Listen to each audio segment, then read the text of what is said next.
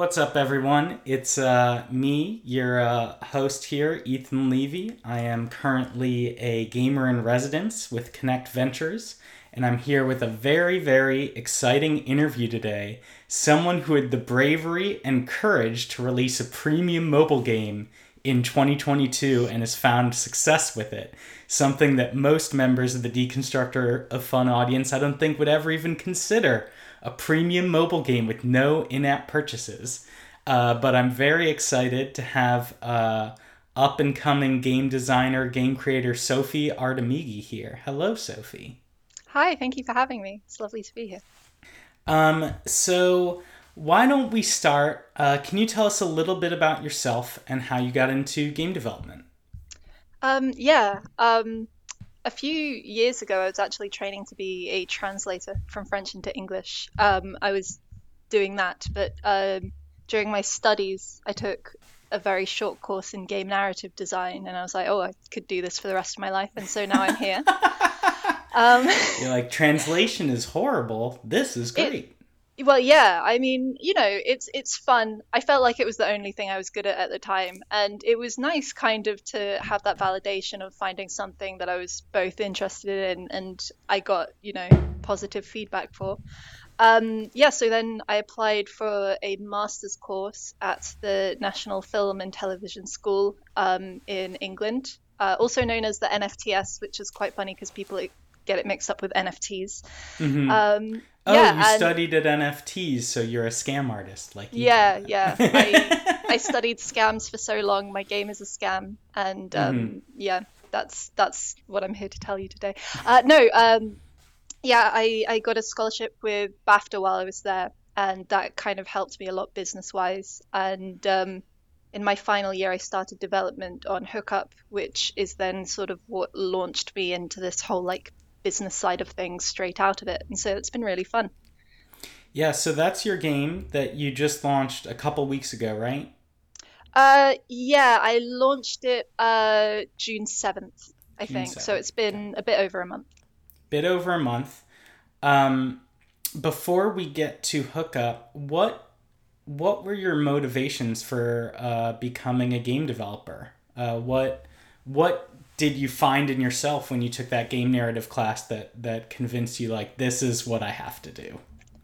Um well, I felt really embarrassed about making creative things beforehand. In the mm. UK, you're not really encouraged to do that the same way that um, it seems that people are in the US. And so finally kind of Oh, don't myself... worry, my parents discouraged me as well. So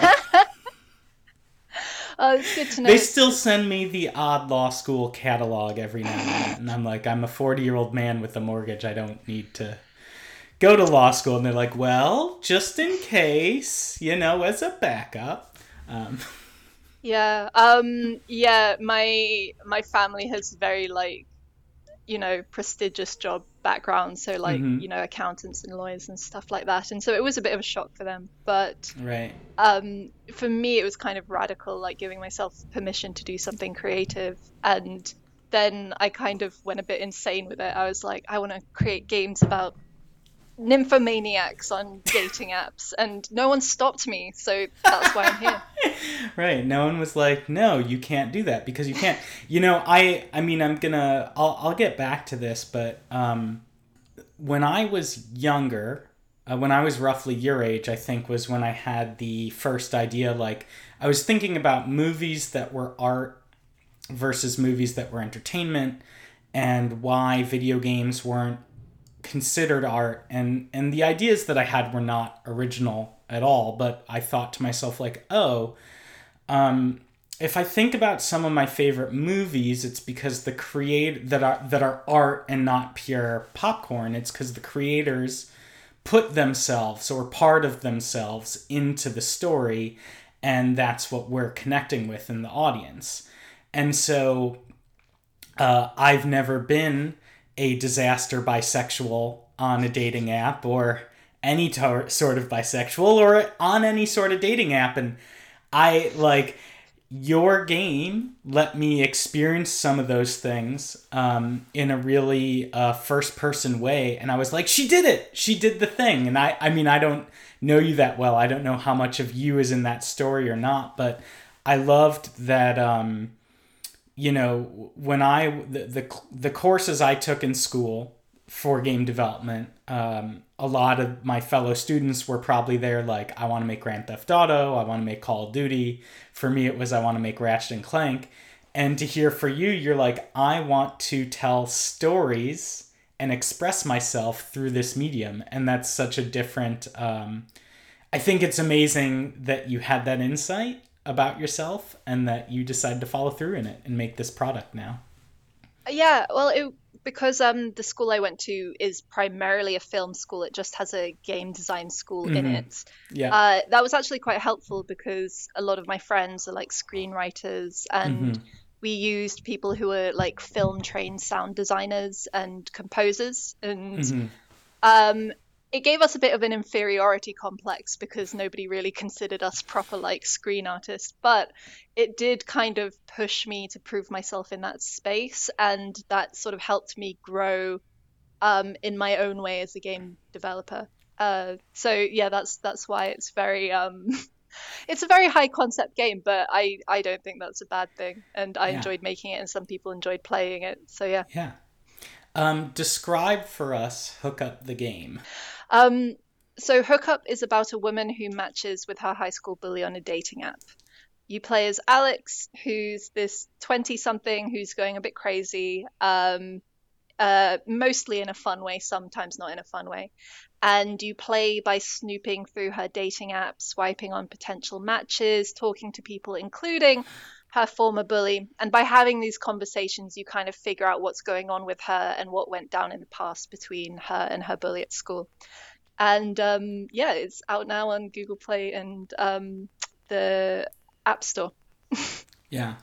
I liked um, part of what was such a, uh, a great design choice, I thought, was part of it is typing out messages to the different matches and it's not just the bully you there are how, how many different people are there that you can have conversations with? There are 30 different people. Yeah. um, we're going to do a pc release and add like a few more profiles and so that should be fun. But yeah overall there are 30 got it. And and one of my favorite parts is when you're tapping the inputs and it starts typing out a message and then it starts deleting a message.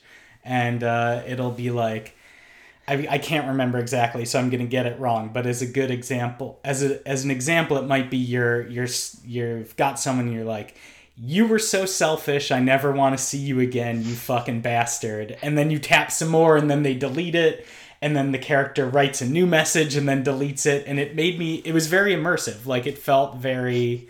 Uh, I thought you did a really good job of matching the medium to the experience. Thank you.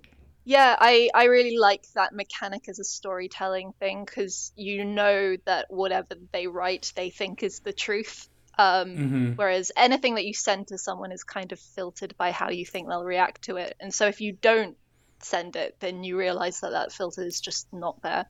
Yeah. Um, and I, I found that really fun to play around with, and I used it on a few characters. Yeah. Um, what I I'm not very big into the world of visual novels, but uh, what visual novels inspired you to make Hookup? Um, w- one that I did do know of and know, you know, it seemed like there's some kinship or inspiration with uh, Nicky Case's Coming Out Simulator, which was an IGF winner a long time ago. That I... again is a game that helped me understand someone's experience that wasn't my own. Uh, so I'm curious, what what did you look to for inspiration for uh, Hookup? It's really interesting you mentioned that because I remember when it first came out, um, I played it because my friendship group found it on Tumblr. Mm-hmm. And I remember really liking it, but not relating to it that much um, because I've never not been out. But my boyfriend at the time, who was in the closet, was like really struggling it. And I remember that game really resonated with him. And so even though I didn't use it as like some of the original source texts that like helped inspire Hookup. I like that game definitely had an impact on me and is definitely part of the journey that led me here. Um, I also am a huge fan of um, Tender Creature Comforts, which is a very similar game, except you're not necessarily playing as one person. You can say many different things, not just necessarily the thing a disaster bisexual would say. um, and you go on dates with these people. That's such a great phrase, by the way. It's just comedic when it comes out of your mouth. Like the rhythm of it is funny on its own. I uh, All di- all disaster bisexuals are funny, and so you know it's a very appropriate title. sorry. Um, uh, eh, so I I've uh, I I'm an old. Uh, I've never done the Tinders uh, or other similar dating apps. Uh, my only my online dating life, I was ahead of my time. It was pre-app, and it was uh, very disastrous. I had uh, three or four horrible J dates, and that was it. That was all I Oh, could no. stomach. Um, can you tell me about some of the experience you've had that have inspired hookup? Because I think Um, what's just for the audience who hasn't played, what's uh, again a really great design choice is that you're playing the game on the phone and your pl- your method is to interact with with dating apps is how the story gets told. And so it's like a perfect uh, match. It wouldn't feel quite the same uh, on pc or on uh, with the controller. I mean it'll still be good but as, as a first uh, uh, approximation or a first interaction it just feels really natural um, to be playing a dating app inspired game it made me think like what other apps could be storytelling mediums but anyways um, so describe some of the experience that inspired this game Um, I well that's and i don't thing. it doesn't have to be specific like i went out with ben and he was a jerk and now i put him in my game so i could shame him Oh God, on reddit frickin' Ben. Don't even get me started on Ben. Um, um, well, that's the thing. Like, I've y- you meet people on dating apps that you'd never meet just Mhm. naturally, and so I've met like a physicist and a clinical psychologist and like a bunch of photographers and other stuff, and um, I I don't know if this is strange, but I actually developed quite good friendships with the people I've um, ended up with on dating apps, and so a lot of them have played the game and have messaged me, being like, "Is, is this me?" That's and ninety percent of them are wrong. They're just trying Right. to flatter themselves. Right. But You're it, like, it is sorry, it's an amalgamation. It's an Yeah. amalgamation. it, yeah, totally creative license and all that, you know. Um, so there, I don't know. It's it's just a lot. The the thing about the thing about online dating is that it's so inorganic, and you have the potential for this like very unique closeness, which is just like you know meeting somebody and becoming very like close and vulnerable with them very quickly. But there's also this like possibility for this intense loneliness which is you know you're doing something that's ostensibly like very passionate and very vulnerable but it can feel so isolating at the same time. And so a lot of the stories are kind of just things that made me think of that dichotomy like things that let me play with that idea and it's also annoying because um, you know the Google Play and App Store rules didn't let me talk about specific examples that would have been as shocking and funny as I would have Mm. liked to. But I think PC I managed release. to. Maybe if you put in the Konami code, the Right. the real no, I things I, think wanted to say I think you should up. do a hookup X-rated edition. No joke. People I think that's that. that's a really good marketing and then you can just instead of putting like graphic sex stuff you can just put horribly uh, true things and that's what's x-rated about it uh, what are some of the things you had to take out or, Oh, oh, Or- like very specific kinks. There's Mhm. like there are I think there are two kinks that I kept in. Um but the thing is they they weren't that weird. There's there are a lot of um you're like well they're on the kink scale they're like four out of ten but google no way well honestly like people the great thing about dating apps is you can kind of just list things that Right. you want and people will be like I can do that uh, Right. and vice versa. it's like shopping for sexual partners Yeah, it's great. Um, oh god, I'm gonna come off so badly on this, but um, nonetheless, I'm sticking to my guns.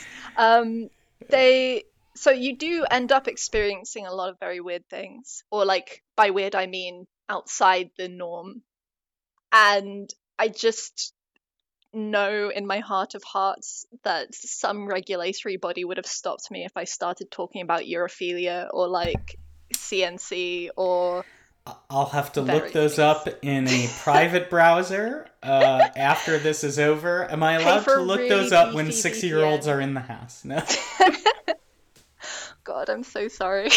No, it's okay. I mean, this is like, as I said, I think what's, uh, I mean, this is really what I was thinking. When I was a little gamer dork, the closest to this that even existed is Leisure Suit Larry. And like, what a horrible embarrassment the idea of Leisure Suit Larry is, which was like this horrible text adventure, point and click adventure where you're a loser trying to get laid, and it's like the most juvenile 12 year old like fantasy, but there's like 19 of them. I don't know. They're eh, they're just they're not they're they're garbage games. Sorry to whoever made Leisure Suit Larry, but like to be tackling uh, interpersonal relationships, kinks, dating, sex in a real adult way with a game. Like it is art. It's uh, I I think it's really cool. I'm like so glad that the medium has progressed this much that you could not only make this piece of art, you know, with with some restrictions from the app stores, but get it out to people and that it respond, you know, resonates with them. Yeah. Although, like that said, it from a business point of view, it was incredibly risky. Like, Right. you know, the restrictions that came along with it, the fact that I released it as a premium game, which I don't regret because 90% of the comments of people saying please make it free are like 13 year olds and I'm like please Yeah. do not play this game. Yeah, Um, it's a filter. If you don't have a credit card, you should not experience these. Uh, Yeah. But like it's yeah, um but part of the reason it could get made is that most of it was done off of student labor and as a result of that I have a 100% profit margin and you know some great data going forwards. But uh nonetheless it's it's it was a huge gamble. And Yeah. you know m- my my next game I think I think I would make games like this in the future because I do have an audience and I do understand how and what I can do, like in in in terms of what is feasible. But it I I I was very naive going into this, and it it was like a huge learning curve as like a biz dev, right. you know. Yeah. Well, as I said, uh, hook hook up triple X version on itch.io. that's where it's that's I'd make so much money if I just started. Oh, the the Yeah. temptation is real just to make X-rated games. um this game strikes me as very personal.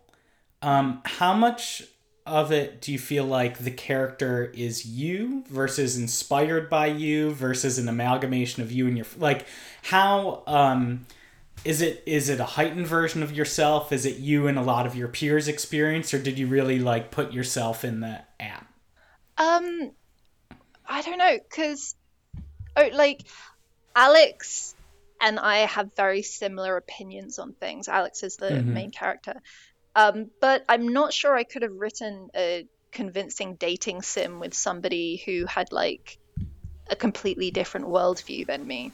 mm-hmm. Um, and so, you know, I I had issues with being bullied when I was a kid, and I have had weird experiences on dating apps.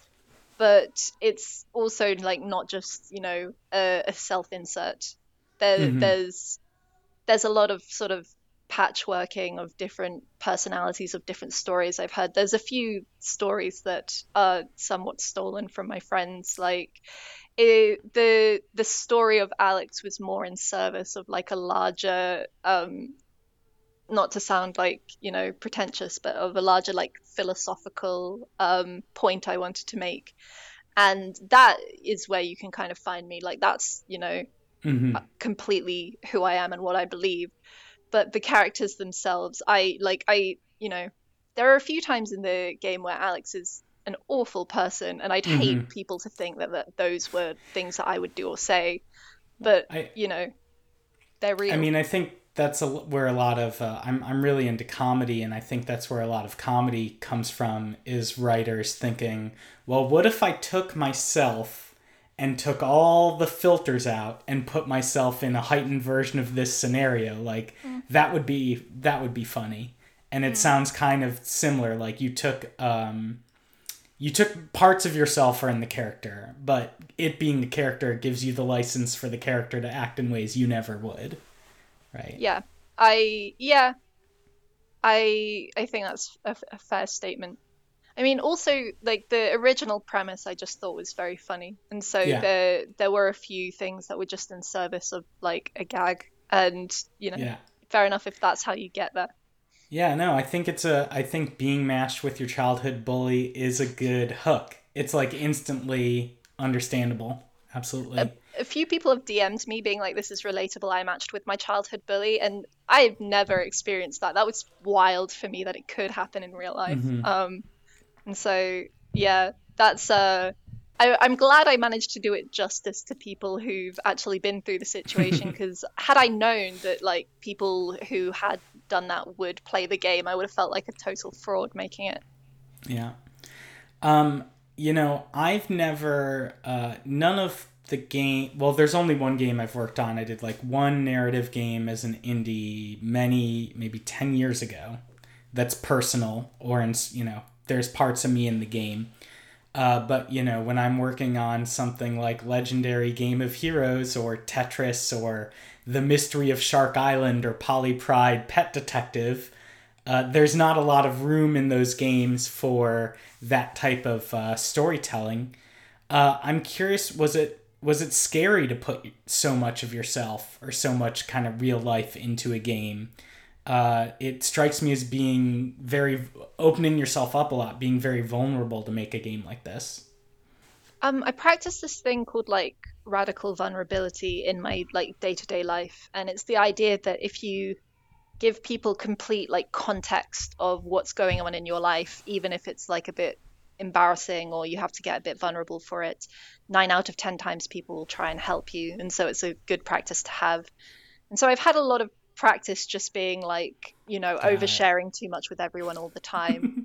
And so as like an art piece it was more of the same, but as a product like I didn't realize how much the mental of a mental shift was there because if someone's like this game is cringe, I'm like, oh well, you know, like other people like it, but Mhm. if a bunch of people like this game wasn't worth the 185 to that it, you know it took to buy it, I that's different because it's like actually assigning a proper price to it and actually like assigning metrics and that had a very different like psychological impact on me Mm, um i would rather have someone like play it as like in a piece of art and say they hated it and thought that everyone was disgusting in it than have Right. somebody be like i think it was 50 pence too expensive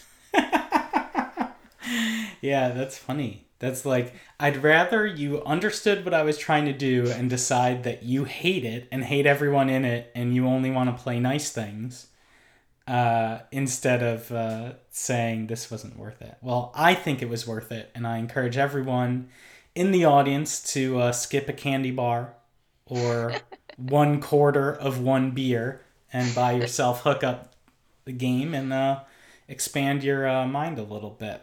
thank you so much i appreciate the plug Yeah. What was what was the development process like? Uh, I know it was a student game, or it started as a student game. Like, how long did you work on it? Were you working with other people? Did you have any services you paid for? Was it all solo development?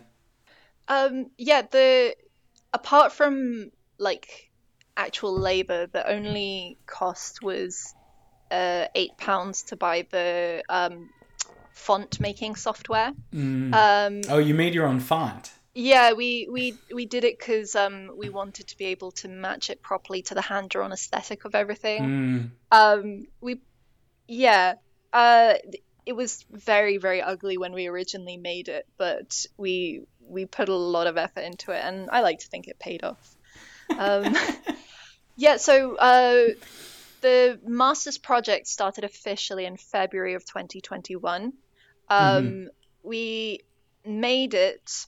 Uh, I had a sound designer, a composer, an animator, and a marketing person. So the sound designer did all of the like pops and pings you can hear, and the dialogue editing, and um, all everything that went in with the cinematics. uh, the composer did the music that you can hear for the game, and the uh, we we showcased it at a few conventions like EGX, and we had um, a, a mini scene that we made for the game, and the marketing person dealt with that um, because it was part of their course. Mm-hmm. Uh, and then I did everything else. Oh, and the animator did the cutscenes. Um, yeah, and then um, but during the development period, like a, a lot went wrong. Like I was um, hospitalized five times. I had chemotherapy, oh which goodness. made me have to isolate for five months. And then two weeks before the release, I had two internal organs removed. Um, and Oof. so I I like telling people that because I think that it all of this is because I have this disability, and I like to brag that it makes me a better game developer than the average person because no one else can go through that amount of catastrophe and make a sellable product in a year. But yeah, seriously, yeah. that's uh, I'm I'm sorry all that happened to you, and that's kind of amazing that through all that you have a completed product.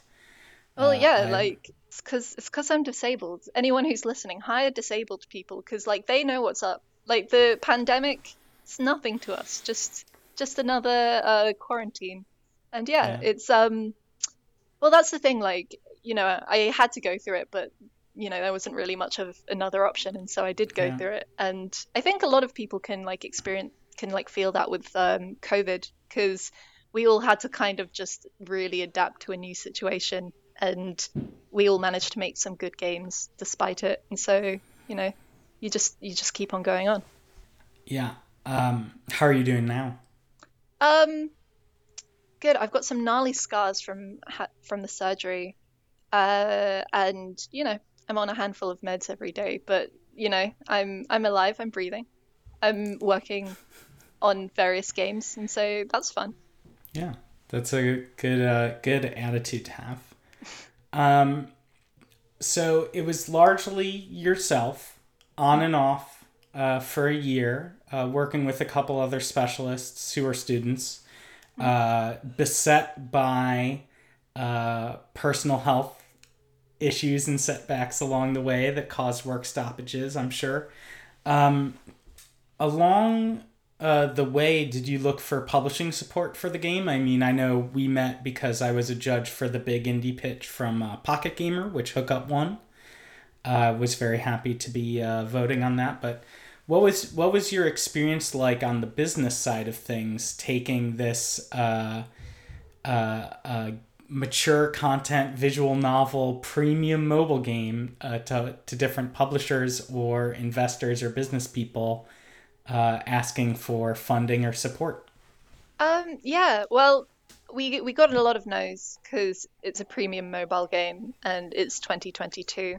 Mm-hmm. Um, but that didn't really put me off. And we we also got a few no's because you know of the other things to do with it, like um, the mature audience sort of risque nature of it, and the fact that it can't be sold in certain countries with more like conservative uh, mm-hmm. laws around that stuff.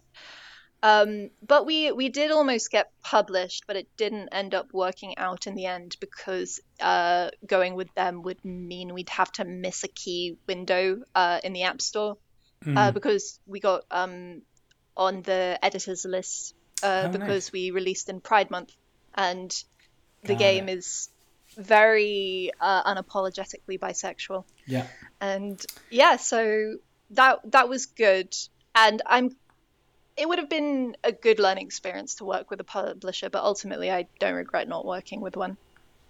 Yeah, that's awesome that you got that um, that Pride Month placement. Um, that's probably as valuable as any publishing you could get. I mean, I don't know. Um, what in in going through that process and getting a lot of rejections as a developer, like what uh, feedback would you have for publishers at large? Like, what were interactions you had um, that felt positive, that left you feeling like, oh, I want to email that person again for the next game, versus ones where you're like, and and I'm not talking, you know, don't nothing nothing specific, nothing like, uh, well, Ethan Publishing Co. was horrible and fuck those guys. But just like, what are the things that on the developer end you know facing all these rejections where you're like oh this was you know i had a positive experience. I want to work with these people again or reach out to them again versus like i'm taking them off my email list. They're they're a waste of my time. Well, yeah, uh, to be honest, just receiving a rejection email that kind of specifically acknowledged you was very helpful. Um, right. I actually became really good friends with the CEO of a publishing company because they rejected me so nicely that I then emailed them a thank you for their rejection. And then we became friends after that, which was, you know, a very cute origin story. so you Um, make you you make friendships on dating apps you make friendships when you get rejected by publishers i think you're just a very uh, friendly person good with uh, the electronic communications I just, you know, why why wouldn't you want friends? Yeah. Like friends are just lovely, lovely things to have. Ugh, friends are just Um, obligations. If uh, Mishka Kakov would stop DMing me on Slack, I'd get a lot more done. No. Wow. Um, yeah, I mean, yeah, I don't know. Like the if if publishers, if all of the publishers were um, in front of me with their pens and notepads, like trying to take Mhm. notes, I just think it's like showing that you're specifically acknowledging the people. It's not just a Mhm. blanket letter and Yeah.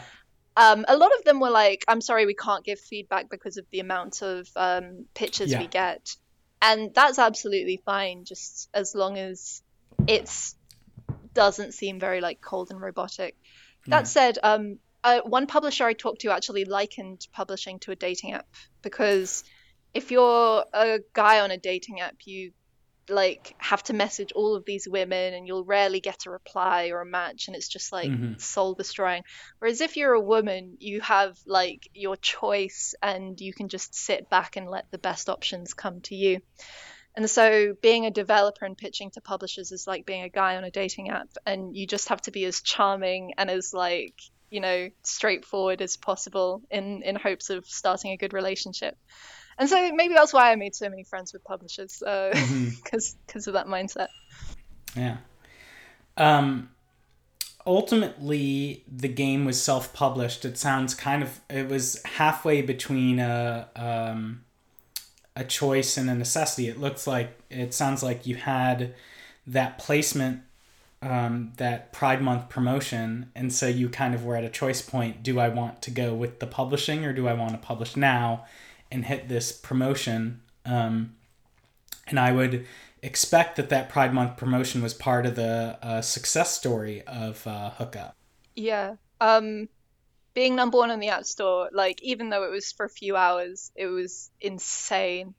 And that was definitely because of the, you know, promotion from Apple as well as like a bit from um, TikTok uh, that I was able to bring in.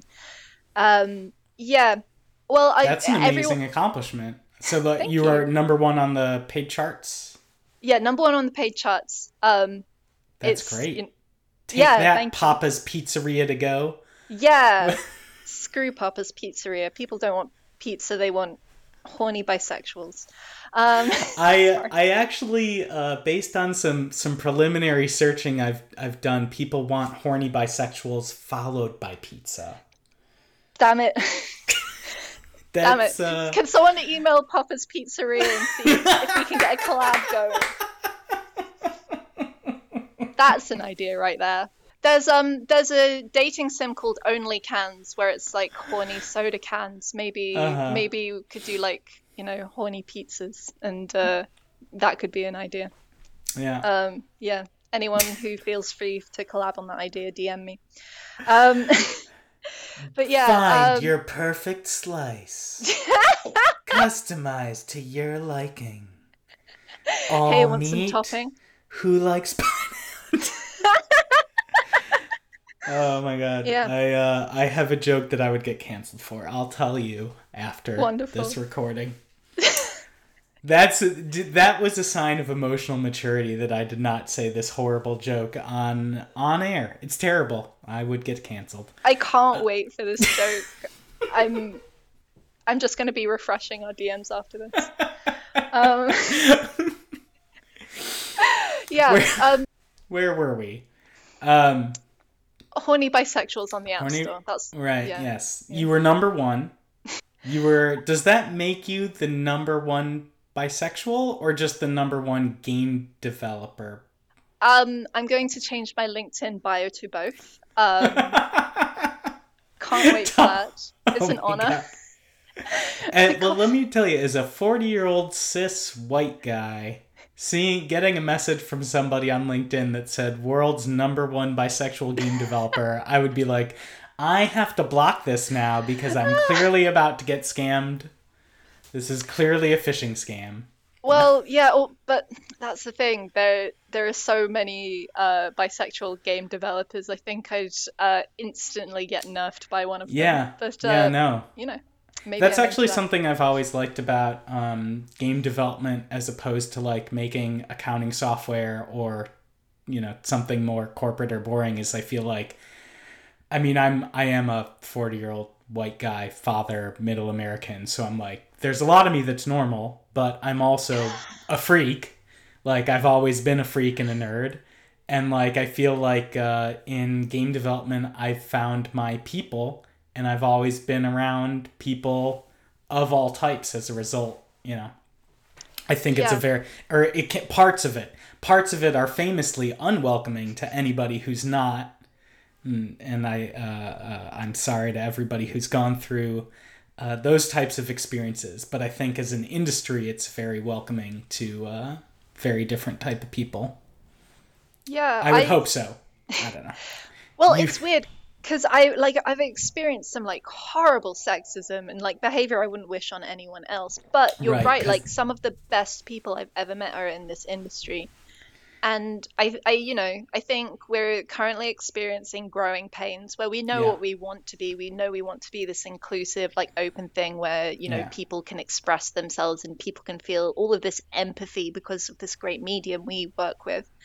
But yeah, there there is still 13 year old boy boobs Yeah. type there's a, yeah when you grew up with leisure suit larry you know I think you might be entitled to financial compensation from the death of Leisure Suit Larry. I'm sure someone's Um, going to demand compensation from me at some point, so you know, might as well start ahead of the curve.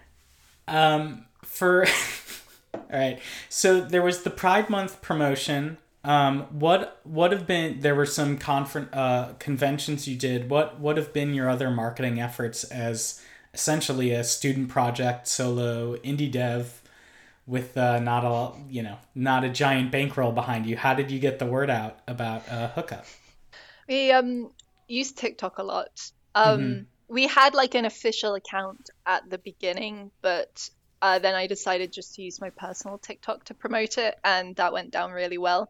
Um, one of our videos has 1.7 million views. Um, yeah, I saw that. It was, was 1.8 when I checked it yesterday. Really? Oh, Yeah. it's um yeah and it's it's really funny people really responded well to this series i did called cool features in my game and uh every single time it was just like an intro saying cool features in my game part one two three or whatever. And then the feature would be like being a disaster bisexual getting Mhm. blocked um you know being you know sending sexts or something like that. And it was always just like oh this is really depraved. And people really responded well to that which you know was uh nice. Um yeah i tiktok is just absolutely insane the way it, its algorithm works it's so powerful and compared to other social media like it really does convert into sales um you know which is really cool but also very overwhelming if you Yeah. just join this to make a slutty game and now you have Thirsty. uh, I think I think thirsty's the word we're looking okay for. Okay, thirsty sorry i'm gonna get i'm gonna get you banned off whatever platform you post this on sorry Well, just well if i have I- to be banned so do you come on Uh, yeah, we'll we'll all get. Well, I think thirsty. I don't know. You you're the young person. You can tell me if I'm wrong. Thirsty feels positive. Slutty feels like it has a lot of um, shame associated with it. Yeah, yeah. There's there's an argument for reclamation, but you're right. Mhm. There is that sort of shame uh, associated with sluttiness. But I think Hookup's also a very shameful game. I think it encourages you to sit with a lot of shame. And I think right. that's a good thing, you know? Yeah, no, absolutely. Sitting sitting with your painful feelings and learning to experience them instead of drinking or taking drugs or extreme sports or buying things or whatever. I, I hear that it's very healthy and healing. I've never tried this myself, but I've been encouraged and told that feeling your feelings um, can be a positive experience. I, of course, have no feelings, so I don't know what people are talking about. Um, oh, so you're a true game dev veteran. Nice. right. Right. I practiced that laugh uh, for hours. um, what's funny? What's funny about this is that the thing that got you, um, that caused rejections from publishers, the thing that caused you to have to censor and edit your product to get onto the app stores to confirm with your guidelines, which is like um, talking openly about sexual experiences. This is part of what went viral on TikTok. Like, it's content people want and have clearly responded to by the 1.8 million uh, views. So it's like being there on the edge, uh, even though it was part of what caused rejections, also caused success and acceptance. Yeah, but like that's the thing. It's not even that edgy. Like it's about right. a conventionally attractive white woman who's mm. just makes poor life choices. Like that. That could describe so many games, film, right. TV. Like that's the and, premise of all of Amy Schumer's sketch comedy. Basically, basically. God. Um, and yeah, like that's it's it's not that revolutionary, and there were right. definitely still things we had to censor, but yeah, that like people can very much tell when something's being sanitized for the sake mm-hmm. of like that common denominator. And I think that people could tell with Hookup that we were like, you know, screw that. We're we're just gonna try and make this. We don't have anything to lose really. Mm-hmm. And uh, I'm really glad it resonated with people because it would have been quite embarrassing if I was like, look at my edgy game and no one wanted right. to play it. Uh, you know, I think uh, putting putting art out into the world uh, that is is its own. You know, there's nothing to be embarrassed about with taking a taking a risk and uh, trying something, even if people don't find it. Well, yeah. I mean, also, th- embarrassment's good. You know, right. you know, like shame, it's good to feel it yeah. every once in a while. Right. Yeah. Um. So it's it's launched a month ago. Uh, we we've covered that that it topped the charts on the uh, uh, iOS store, number one paid for a couple hours, which again is an amazing achievement. Uh, I've worked on plenty of mobile apps. None have been number one on top paid. None have been number one on top downloaded. Tetris might have made it into the top. Or def- Tetris definitely made it into the top fifty, um, but never that much um, for downloads. Um, what? How did the launch go um, for you? Oh my I know. God, I know from the TikToks that the app that the App Store launch went well, and it looked like the uh, Android has been the disaster platform. Yeah, yeah. So there was an issue where the game wouldn't download onto every Android user's phone, and that stayed up for a week. That entire huh. week, I thought I was having a heart attack. Right. Like we've bounced back since then. You know, it's not doing as well as Apple, but I never expected it to do as well yeah. as Apple. The um, game wouldn't download or it wouldn't open up.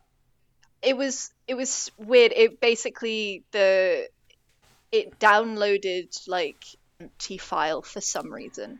It. So it's like one of those problems that you can't solve without someone's help at Google, and you're probably like using the portal and messaging, and you're just like waiting, and you're just one of one bazillion apps waiting for customer service that you're never gonna get.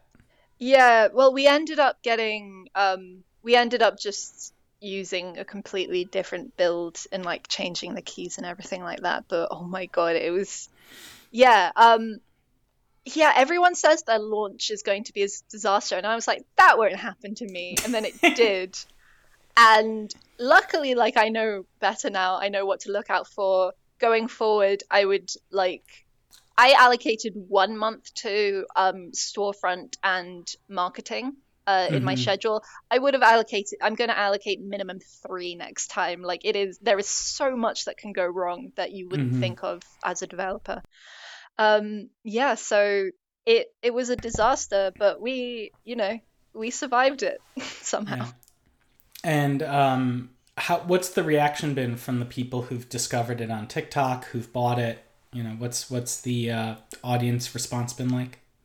Um, yeah, it's it's very mixed because TikTok, its main audience are like younger children, and so Mhm.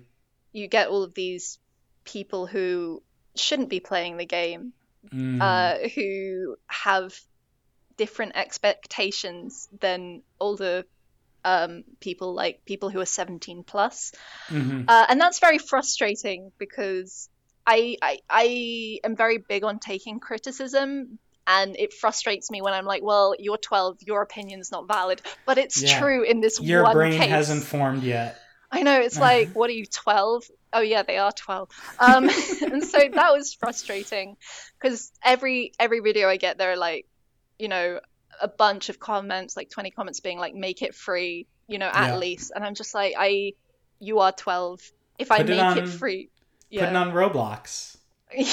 They can they can do they can match with one and then they have to spend V bucks to unlock the rest. This is Oh. look. This is why you go to me. I the brilliant business mind that said put the dating game on. uh, You know, they'll discover it. They'll spend their V. Hell yeah. Well, uh, yeah. I I think the market of selling semi pornographic material to 12 year olds has really been unexplored and Mm. so i No, I I think we should I think it's been thoroughly explored and found illegal. Um, oh no Well, let's, Um, let's talk about that pizza dating game offline. Pizza okay yeah dating. that, yeah. Pizza slice dating on Roblox with a lot of Yeah. innuendo. We've got a Great. Sophie. love it We have fantastic out 2023 let's do it um yeah um but it also the, the thing about tiktok is that the algorithm no one understands it and for good Right. reason because if we did like people would take advantage of it. Mhm. um but it has also found like a lot of people who are really passionate about the game and that's been very like heartening to see people being Mhm. like oh i'm non-monogamous and i really like this game um it was also really interesting to see people's um uh presumptions about it too because i would get all of these messages being like she better not fall in love with her bully and i'm like who said anything about love right. th- this what Love, does love how have to do with any of quaint. yeah right. that's cute yeah um Love. That's for olds. Like for the olds. uh yeah they they put that in when they extract your wisdom teeth right Yeah. Mhm. uh yeah. Yeah. mine haven't fully come through so you know Um, how? So let me let me ask you about this. Are you knowing that the game's promotion was like a Pride Month promotion, Mhm. uh, and that probably like the most likely time you're gonna get promoted next would be part of another Pride promotion for this game, is my guess.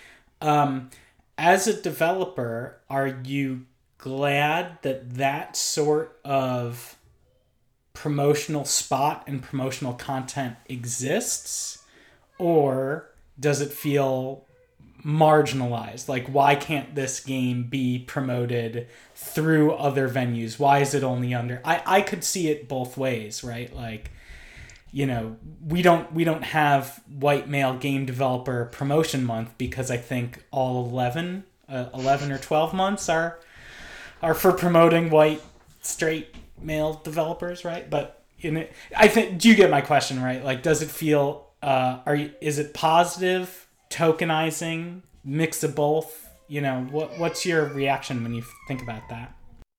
I mean, I think the I I think it goes like a level up from that because even though games are something anyone can make and anyone can slap on whichever store as long as they you know pay the developer fee, um, if you want to get featured, you have to appeal to like a group of five people from each store, and they have their own like personal agenda as to what's go- what Yeah. they're going to feature, and you know it to to some degree you it has to be that way because otherwise people wouldn't get recommended games that they would like and there would be a lot of like spam or dodgy games if there weren't some sort of vetting process but it is kind of just playing into this larger game of how can I get this group of five or six people to yeah. notice me and want to talk about my game. And for this game, it had to be like within the context of Pride. Um, yeah, so that that that's kind of just how any storefront works. I assume. Yeah. I don't know what it's like in the sort of, you know, crypto. Well, well there aren't. There, yeah, I, I don't know yet either. But um, I mean, I think uh, you and I talked about uh, marketing a couple weeks or months ago. And I mean, part of me does think like the, the games I'm starting on now, um, because I'm, you know, starting in a brand new game company from the ground up. Day one, I'm thinking about marketability, right? Like my having got having had the experiences I've had over the past 20 years, uh, I'm uh, I'm now coming at it where 10 years ago I probably didn't think this way actually I know that when I when you know when I struck out on my own 10 years ago I didn't think about it this way. And now uh, here I am and I'm like okay it's day 1 what is my marketing hook? Like how can I prove that this hook does appeal to people? Who am I trying to appeal to? And I am going marketing first in a way and that's partially because I have um, some confidence in my ability to make a fun game. So you know on your end I wouldn't be I think it would be a totally valid, uh, you know, coming off this experience, say like, okay, well, what's the game I can get ready and in front of people in time for Pride 2023? Like, how can I how can I dig into that uh, marketing advantage that I have that other people don't? You know, that's that's uh, uh, as a business person, I think that's a valid way to think about it. Yeah, well, um, I'm a queer disabled neurodivergent woman in games. Right. So I've got like five Bingo? months I can yeah. fall back on, you know. Um You can be tokenized a lot of times. Yeah. Yeah. Like I you know, not to brag or anything, but I'm like pretty oppressed. Um sorry. But yeah, I I agree with you. I do like to sorry. yeah, um it is important to make sure that your game can sell units because you yeah. know at the end of the day you need to you need to be able to support yourself and it needs to be a job rather than yeah. a hobby yeah. um but yeah I'm, I'm i'm very confident in my ability to hold people's attention i mean you mentioned we met at the big indie pitch which mm-hmm. i won that round of because I'm so confident that I can like charm people and persuade people and dazzle people. And you know, my next game I don't think is well, going to be the same as Hookup, but I think there are similar strategies I can take to market mm-hmm. it well. Yeah, and don't don't uh it wasn't all personality. I mean, I think the judges were reacting primarily to the game and, and the state of it and the uniqueness of it. Um and so, speaking of this game, for you, it's been a hit, right? How, how's it performed business wise? You know? Pretty good. I spoke to a lot of premium game developers beforehand so I could get a realistic idea of how it worked. I wrote up a proper business plan with, you know, an upper bound, a, you know, a goal and a lower bound.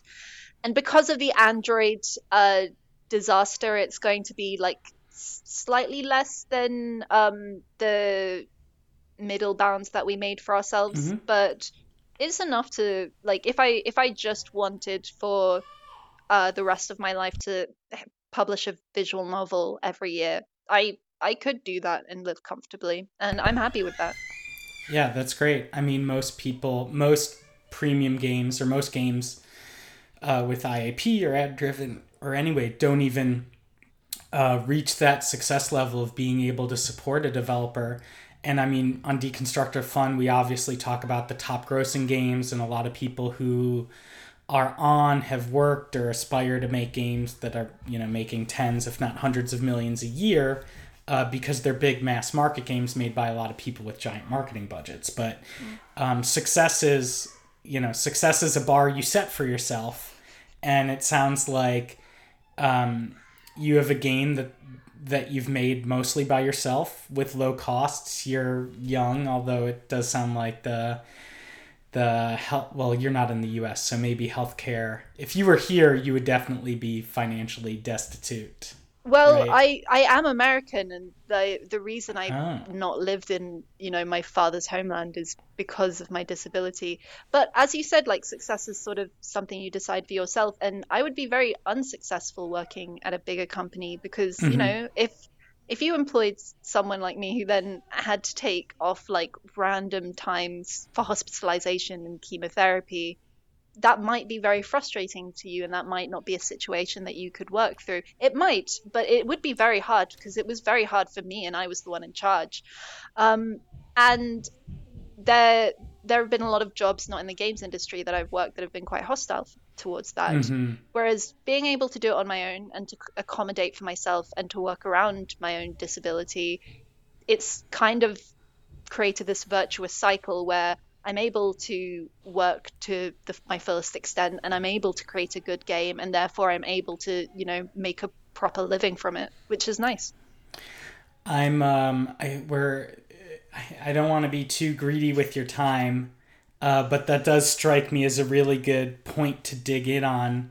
Um, what do you think have been some of the keys to keeping a positive mental out mindset and keeping i mean momentum uh, keeping momentum in a project is something that every uh, create every game developer struggles with. I don't i don't know a single game that's been like well we started it and then we just worked eight hours a day every day for four weeks and everybody felt great the whole time and it was shipped you know like every everybody is struggling with that problem of momentum and progress and setbacks and I think your um, story is more heightened um, because like my setbacks might be like uh, my bills were high and I felt bad for a week. And yours like well I had chemotherapy and I was out for I was in quarantine for a month. And I'm like I need to turn my attitude around because I'm a whiny white guy. Um sorry. So what have been what have been some of the keys sorry to staying positive and keeping the momentum up uh, among uh, these types of medical setbacks? Um, well, um, it, it's sorry. I'm going to I'm going to restart what I was going to say. Yeah. Basically, when you're ill, you have to let yourself experience the entire spectrum of human emotion, and that's the only way that you can be positive.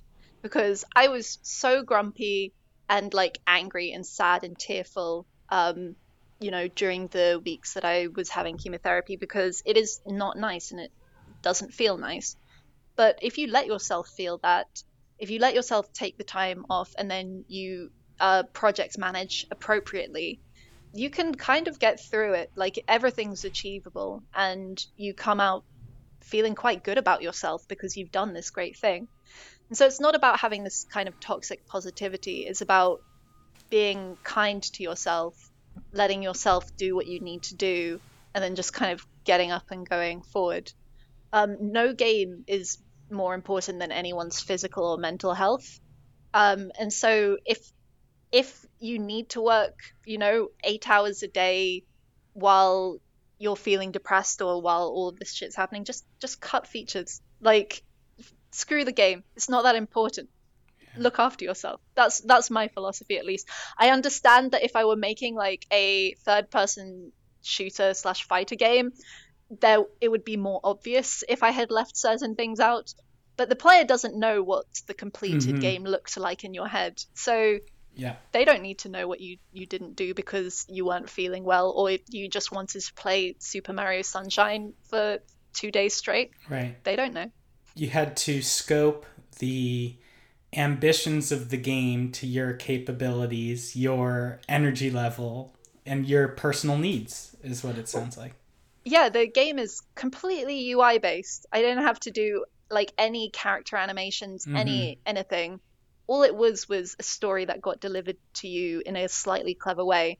And that was very achievable by one person. And, you know, it's a proper game. People accept it as yeah a legitimate game, even though it took a lot less work than a lot of my peers' uh, games because they didn't have this constant fear of, you know, just falling ill every right. other week.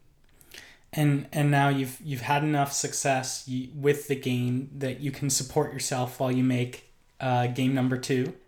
So with this game, because I did it with student labor, I'm going to divide the profits mm. with them like properly because they invested their time into it. But um, game number two, I'll now have funds going forward that I can just pay people up front, and it can just be the supporting cycle. Um, but you know, if anyone wants to throw some money my way, DM me. I, I'm always listening. Absolutely. I mean, I think uh, there's there are some there's uh, someone I want to uh, introduce you to after this. I'm actually not sure if I might have already. Um, but uh, what, what I'll, I'll, I'll get to the wrap up um, so that uh, uh, I'm not too. So that greedy. you can DM me about the joke that you made earlier. I'm not writing that down. That's how bad Damn it, it is. There will be can no. Can you interpretive dance it, maybe? Yeah, I'll tell it to you, but uh, no written record. Okay what uh, what lessons did you learn from the launch of uh, Hookup that you're applying to game number two? Um, we already covered to spend a lot, book a lot more time for get storefront and yeah, getting book, it live and promotion. Book a lot more time for storefront. Understand that like the community um, management aspect of it is a lot more taxing and time consuming than you give credit for. Shout out to all community managers. Um, yeah, they are amazing people and they have uh, a very challenging job. Yeah, and um, yeah, I don't know. I just, I frankly, I think the biggest takeaway are my new expectations, and it's very unhelpful because everyone will tell you going into it being like it's way harder and way more complicated than you imagine and you think to yourself that's not true and then it happens mm-hmm. to you and you're like oh that is true and then you get better for the next game right. and so it's oh. not very helpful oh. for me to say but it's true and that's what i'm taking forward yeah. You're like, oh, that thing everybody warned me about. they were warning me for a reason. Uh, yeah. yeah. Um, do you have any other creators uh, uh, who you'd like to highlight? Um, any other visual novel creators or indie game creators that I should uh, look into instead of playing uh, Metal Gear Survivor. And what am I playing now? I'm playing Metal Gear Five, and I'm playing Vampire Survivors on the Steam Deck. Oh, nice. But yeah. uh, any anything more on, and I'm playing Hookup. I'm about halfway through. Uh, uh other other games or creators you'd like to uh, recommend? Um, there's another game that I worked on that the demo is out for that is being released later this year called Zalige. It's by mm-hmm. uh, Louis Torres Talifer and it's this awesome uh, game where you play as a medieval Islamic mosaic maker, and I'd highly recommend it. It's not as slutty as Hookup. I'm sorry to say, it's not as um, thirsty as Hookup. I mean, um, I wish it were, but you know that was his design choice. Um, yeah. And also in terms this of carpet is. yeah. Too. The carpets yeah. do match the drapes. Um, I'll pitch that to him the second this call ends. Um, uh. uh, yes, and also play Tender Creature Comforts. I've mentioned it before, and I will mm-hmm. mention it until my dying breath. It's a great game. Right. Um, yes, play it. And uh, where are you? It sounds like you've already started development on uh, the next game. Yes. Where are you? Uh, unannounced process? game.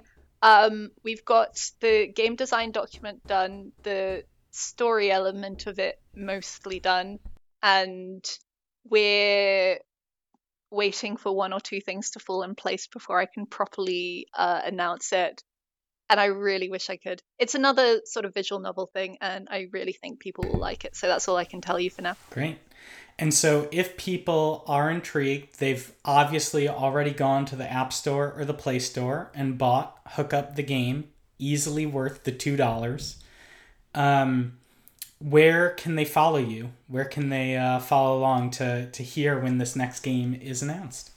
Um, they can follow me at Sophie Artemigi. my last name is one of those difficult Italian American names, um, A R T E M I G I, um, on pretty much all social media.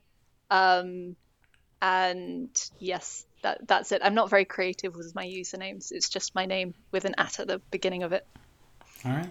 Well, Sophie, thank you so much for coming on the podcast and for sharing uh, with us. Uh, congratulations on all the success you've had uh, with Hookup, and I look forward to uh, what comes next. Thank you. I've really enjoyed this conversation. Thank you for having me.